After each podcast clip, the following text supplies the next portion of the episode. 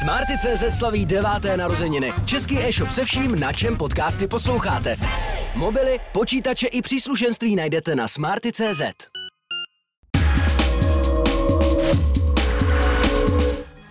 Ten žebříček je o vlivu a určitě vlastně ženy v politice ten vliv mají a můžeme diskutovat o, o tom, jestli ten vliv je pozitivní nebo negativní.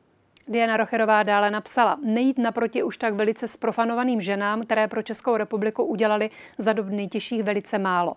Zeptám se ještě jednu otázku vás osobně. Cítila byste se vy osobně lépe, kdyby tedy v tom žebříčku nevévodili eh, ženy z okolí premiéra, anebo tohle jste opravdu vůbec neřešila?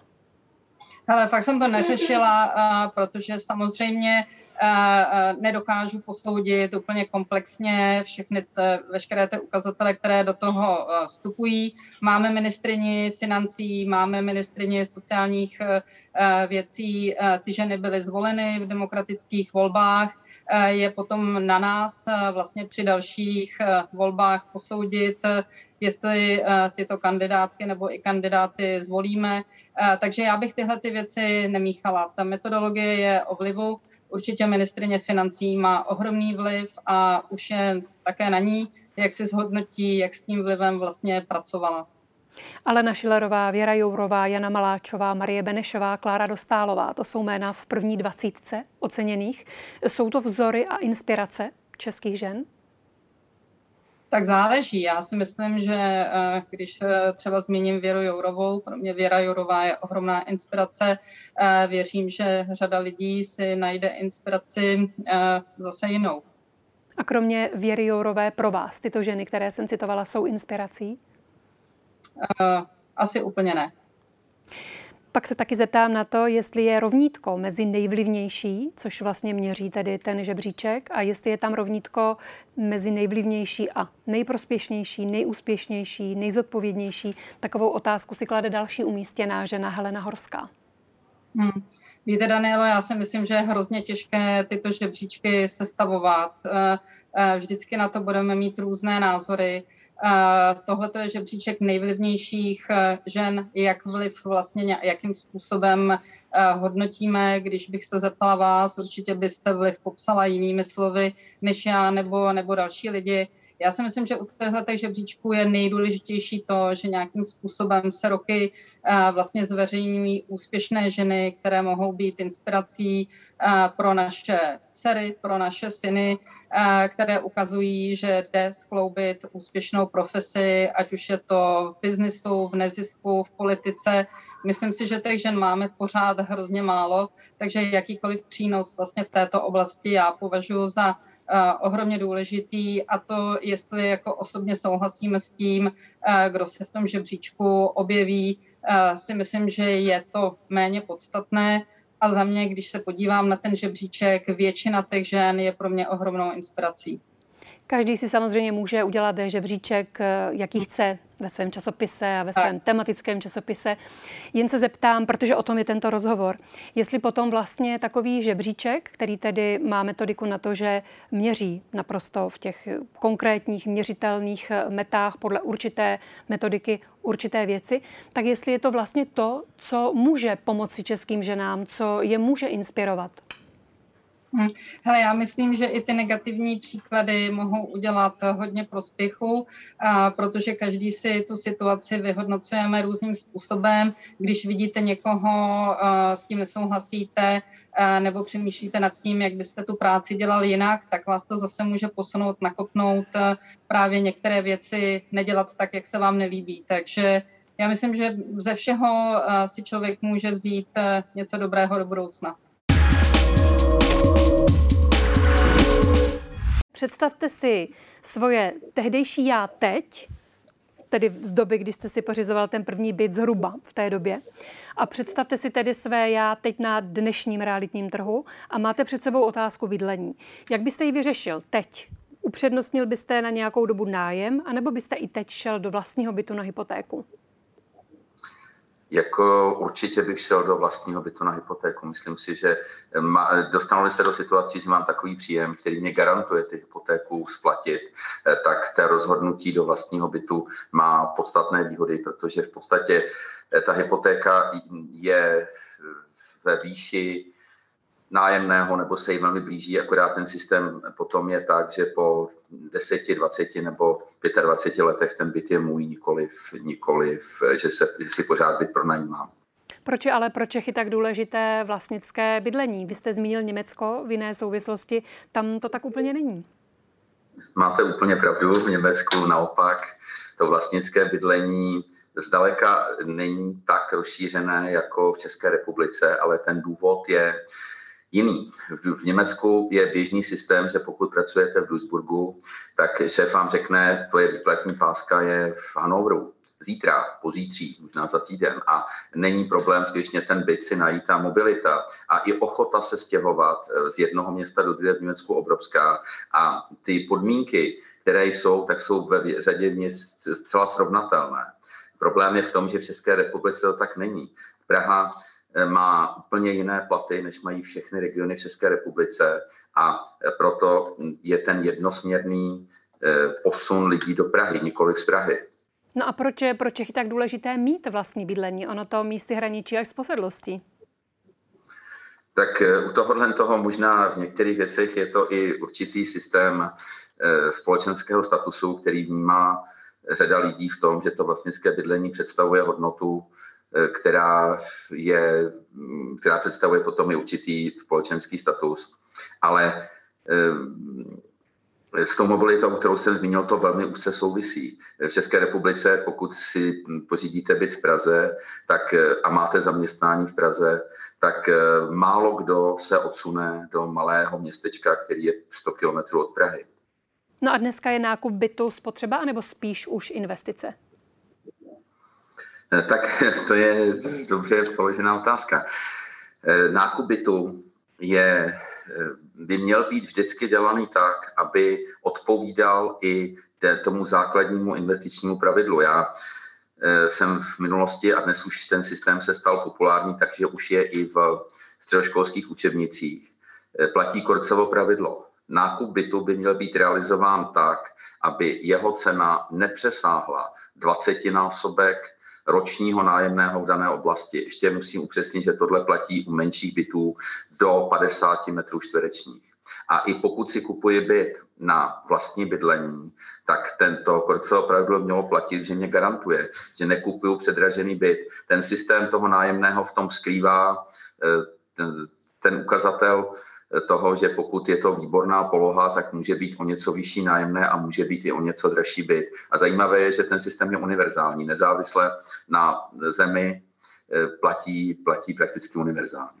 No a měly by se druhé, třetí a další investiční byty více danit, jak to navrhuje třeba centrální bankéř Marek Mora. Seznamu zprávy to řekl, ale už dříve o tom mluvil také guvernér České národní banky Rusnok. Ne, určitě ne. Myslím si, že to je poměrně hodně špatný nápad, protože danit by se, pokud někdo uvažuje, tak správně otázka, proč. Pokud někdo uvažuje o danění, tak prvně měl vzít v úvahu, jaká tato daň, jak bude přínosná pro státní rozpočet a potom, jaké důsledky vyvolá. V státní rozpočet se pohybuje v jednotkách bilionů. Jestliže se zdraží druhý a třetí byt, tak tato daň vynese minimum. To bude, troufám si říct, že to nebude ani řád celé, celých miliard. Takže bude úplně pro státní rozpočet zcela zanedbatelná, ale hlavně co způsobí? Způsobí to, že každý, kdo bude platit vyšší daň, tuto daň se bude snažit promítnout do nájemného. V té knížce popisujete ty příběhy, prostě jak jste zachraňovali životy, nebo některé životy, které prostě už ani nešlo zachránit. Je to velmi mnohdy dojemné, dojemné čtení, speciálně když jde třeba o děti. Když člověk se vydá na takovou misi a vidí a zažije to, co vy jste zažila, musí být vlastně pragmatik, nebo možná ještě přesně řečeno vlastně trochu cynik, aby to vlastně mohl vydržet čistě psychicky? Ne, cynik určitě ne.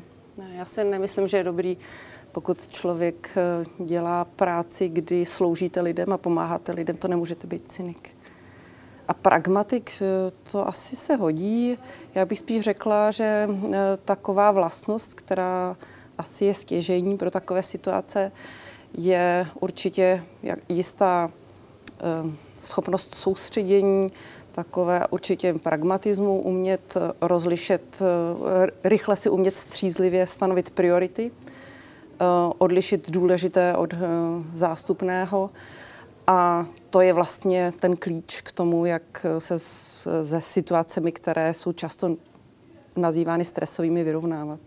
A nestane se člověk potom i na tom místě cynikem nebo neotupí, když vidí spoustu utrpení, spoustu bolesti? Co máte na mysli otupením? No, i z těch příběhů, jak to popisujete, tak to na mě působí tak, že člověk si musí přijmout to, že se prostě dějou i věci, o kterých my tady ve střední Evropě nemáme ani ponětí, že mhm. prostě ty osudy jsou vlastně Vím, trochu posunuté do extrému. Mhm. Jestli to, jak to na člověka působí? Já jsem Vím, to nezažil. Myslíte, já bych to, to na, nazvala, vy jste to nazvala teďka si myslím velice přesně. Je to přijetí, to není otupění. To znamená, vy stále vnímáte, že tam je utrpení a vy jste tam proto, abyste to utrpení zmírnil a uvědomujete si to utrpení, ale je to spíš schopnost přijetí. Mě vlastně zajímá i ta zkušenost eh, z toho hlediska, jestli člověk musí mít nějakou speciální duševní hygienu, nebo jak se vůbec vyrovnávat s tím množstvím té bolesti, se kterým se v takovýchto oblastech setkává. No tak určitě nějaký prostor pro sebe člověk musí mít, upřímně řečeno, to asi řešíme všichni i tady. Já pracuji zejména v, eh, v urgentní medicíně tady v České republice a e, i v rámci urgentní medicíny v přednoční péči samozřejmě jsme konfrontováni s utrpením, upřímně řečeno, e, nikdo nevolá záchranku, aniž by měl subjektivně pocit, že se děje něco krajně nepříjemného. A ty lidé to na vás přenáší, tu jejich tíseň. A e, takže asi každý máme zaběhnuté nějaké mechanismy s tím, že pochopitelně tam je velice důležité si zachovat vždycky nějaký prostor mimo tu práci, a ten eh, opravdu využít tak, že eh, člověk eh, se prostě věnuje činnostem jiným, než je ta práce. V čem se liší práce anesteziologa v těch zmíněných oblastech od práce tady v Česku nebo v Evropě, řekněme? Myslíte anesteziologa? Ano, ano. Já jsem pracovala v traumacentrech na těch misích. Takže to už samo osobně je, že samozřejmě anesteziologové pracují, pracují v různých, jsou přidružení k různým oborům a tam to byla čistě traumatologie. V Jemenu jsme měli ještě tu traumatologii kombinovanou s akutním a urgentním porodnictvím. Eh, takže to je jedna věc. A kdybych měla teda srovnat práci anesteziologa, který pracuje s traumatologií v České republice a v těch válečných oblastech, tak tam se jednalo zejména o to, že ta koncentrace těch vlastně jako mm, téměř fatálních zranění nebo velice těžkých byla řekla bych třeba 20 násobně vyšší. Takže to byla jedna věc. Eh, takže to bylo jako z profesního hlediska vlastně velice obohacující. Nemyslím ani, že bychom byli frustrovaní, že by jich bylo tolik, že by to nedalo zvládnout. Tam naštěstí se nepřekročila ta hranice, kdy pak vás to vede k frustraci. Těch zranění jsme měli opravdu neskutečné množství, ale pořád se to logisticky dá, nějak dalo zvládnout. Člověk se naučí hodně improvizovat a pro, opravdu pracovat velice efektivně, protože jsem zažila periodu, kdy jsem byla sam, sama jako anesteziolog simultánně na dva operační sály, kdy simultánně jsme 24 hodin denně přijímali těžká zranění a najednou zjistíte, že taky to jde, to dá zorganizovat.